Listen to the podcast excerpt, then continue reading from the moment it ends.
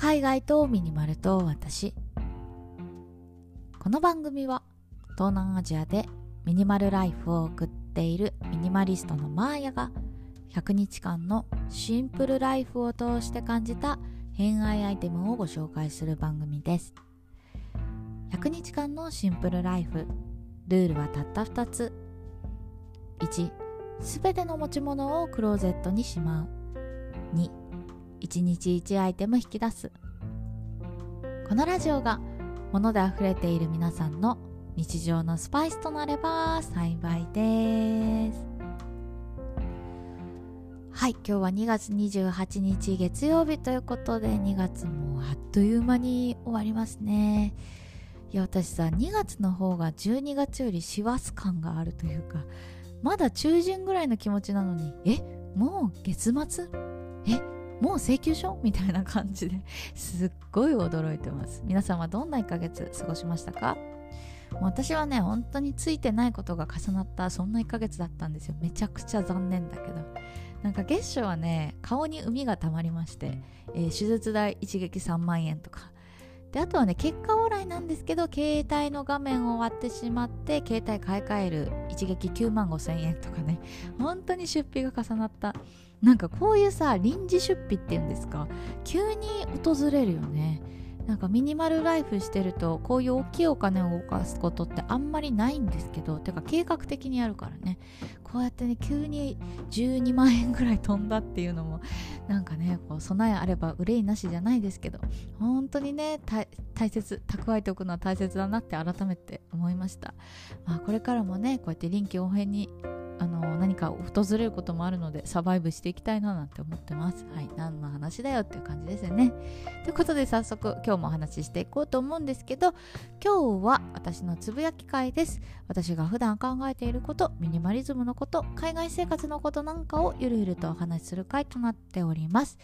でですね今日のテーマはマーヤの海外遍歴ということで、まあ、今まで行った国とかこれから行ってみたい国なんかをゆるゆるお話しする回にしようかななんて思っています。なかなかね海外旅行行けませんからお話ぐらい海外の話しませんか？ということで今日は私の旅のお話をしたいと思います。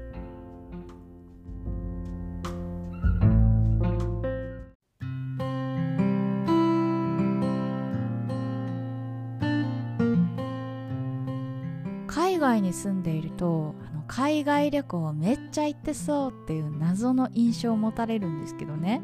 あの私は決してそんなことないんですよ。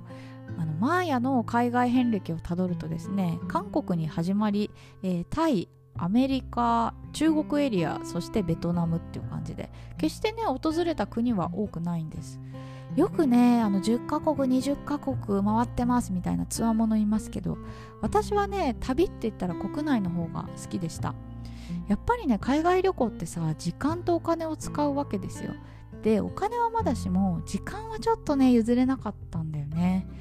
まあ、例えばさ日本からベトナムに行きますって言ってもフライトだけで6時間半かかるし往復13時間。で搭乗時間の待ちとか入れたら15時間平気で超えるわけですよ。移動時間に15時間って言ったらさもうその辺のね街散歩できるじゃんみたいな。そんな感じで私はあの国内旅行派でした。でそんな私がですよ初めて海外行ったの。今でも忘れません。大学1年生の冬。韓国でしたね。2011年から12年ぐらいの間だったと思うんですけどはいあの大学の友達女3人で美容旅行をしましたね。いや当時さめちゃくちゃ韓国のコスメが流行ってたんですよ。でそれと同じくねエステも流行ってた。だから2泊3日ぐらいで行ったんですけどもひたすらエステご飯エステご飯みたいなね本当にカオスな旅行でした。で楽しかったんだけどぶっちゃけねあんまりいい印象なかったんですよね。っていうのが行ったタイミングがすごい悪かったんけどあのソウルがね20年に一度の大寒波みたいな そんな時に行っちゃって街がねマイナス20度ぐらいでめちゃくちゃ寒かったんですよ。で2011年ですよ、まあ、当時 SIM フリーみたいなそういう概念もなかったから外だと携帯がつながらないわけですよ。もう観光マップ片手にひたすら歩きまくるみたいなね。で雪の中ようやくタクシー見つけたと思ったら雪で乗車拒否させられるみたいな。であの韓国語と日本語で喧嘩するっていうこれまたカオスよ。まあご飯も美味しかったしエステも良かったんですけど、まあ、それだったら別に新大久保でよくねみたいなそんな感じでだいぶしょっぱい思い出が残ってます。でその次ねまた懲りずに行ったわけですよ海外。次はタイに行きました。あの2013年の夏ぐらいで、まあ、大学の夏休み使って1ヶ月ぐらい行きましたね。あの当時ねお姉ちゃんがバンコクに住んでたんですよ。だからお姉ちゃんの家に泊まりつつ、まあ、自力でね行ける範囲移動するっていう感じでゆるゆると旅行してました。でねこれまたねあんまりいい印象なかったんですよ。っていうのがね現地着いたら湿気がひどくて。まあ、ベトナムもそうなんですけどね雨季って本当にもう湿度が高いんですよ。で街中歩いててもやっぱゴミとかがすごい多いからゴミの匂い雨の匂い全部入り混じって本当にね鼻がツーンとして。いやこれは東南アジアの洗礼だなって思いましたね。はい。でも屋台とか連れてってもらってご飯食べたんですけど私そもそもタイ料理がそんなに好きじゃないっていうことを忘れててもうめちゃくちゃ盲点だったっていうのと、まあ、あとベトナムでもあるんですけどやっぱり不衛生なんでねあのお箸使う時は拭かなきゃいけないとかご飯食べてたらハエが寄ってくるとかそういうのにちょっと耐えられなくて東南アジアは二度と行かないって思いましたね。なぜかベトナムに今住んでますけど、はい、でそんなね、まあ、韓国タイとあんまりいい思い出なかったんですけどいやー海外って素晴らしいなって思わせてくれたのがアメリカでした。私ねハワイとテキサス2回行ったことがあるんですけどどっちもいい思い出でしたね。あの初めて海外行って帰りたくないなって思った国なんですよ。まあハワイはねやっぱりさ日本人に合う部分あるじゃないですか。でなんか私は東京出身だったんでこう流れてる空気感がすごい早かったんですよ。でもハワイ行ったら本当にゆったりしててで生えてる木々は美しい海も美しい人は優しいっていう感じでね本当にまた行きたいなと思わせてくれた国でしたね。でテキサスも同じく。私ねテキサスはその中でもオースティンっていう田舎町に行ったんですよ。あの出張で行ったんですけど2週間ぐらいね。でそしたらね本当に自由で。で田舎町だからみんなフレンドリーだったんですよね。例えばまあ普通にテクテク歩いてるじゃないですか街中。そしたらねおばさんが声かけてくれて「まあ、あなたのジャケット素敵ね」みたいな。とかテクテク歩いてたらおじいさんに「あなたはどこ出身なの?」みたいに声かけてもらったりとかいや街中でさそんな風に声かけてもらうこと今まで生きてて一回もなかったんですよ。東京でさ「あなたのジャケット素敵ですね」って言われたらちょっと引くじゃないですか。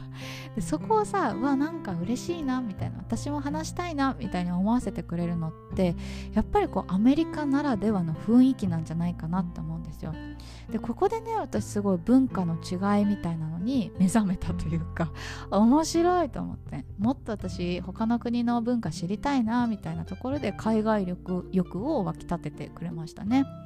でそんなハワイとテキサスがあって、まあ、その後もねいろいろ行きました、まあ、中国エリアでいうと上海香港台湾あとはチェンドゥとかねその辺は全部あの出張で行ったんですけどぐるぐる回ってああやっぱりなんか中国ならではの文化とかも面白いなみたいななんかそんな感じで触れさせてもらいました。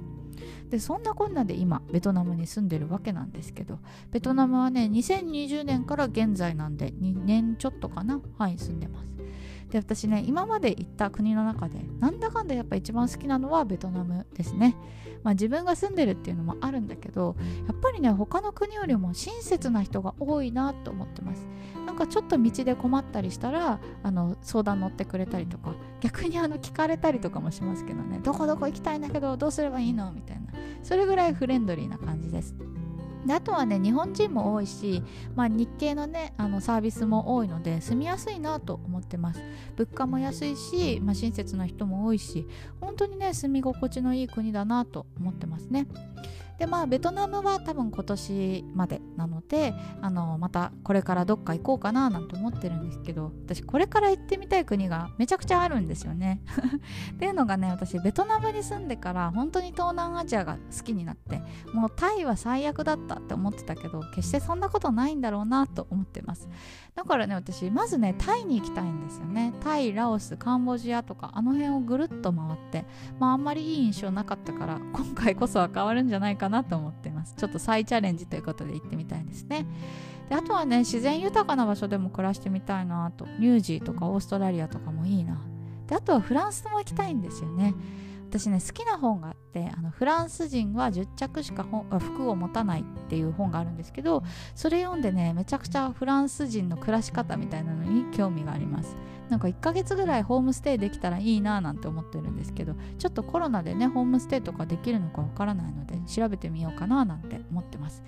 皆さんはどんな国行ってみたいですか？もしよかったら是非教えてください。ということで最後まで聞いていただいてありがとうございました。明日は何を話そうかな？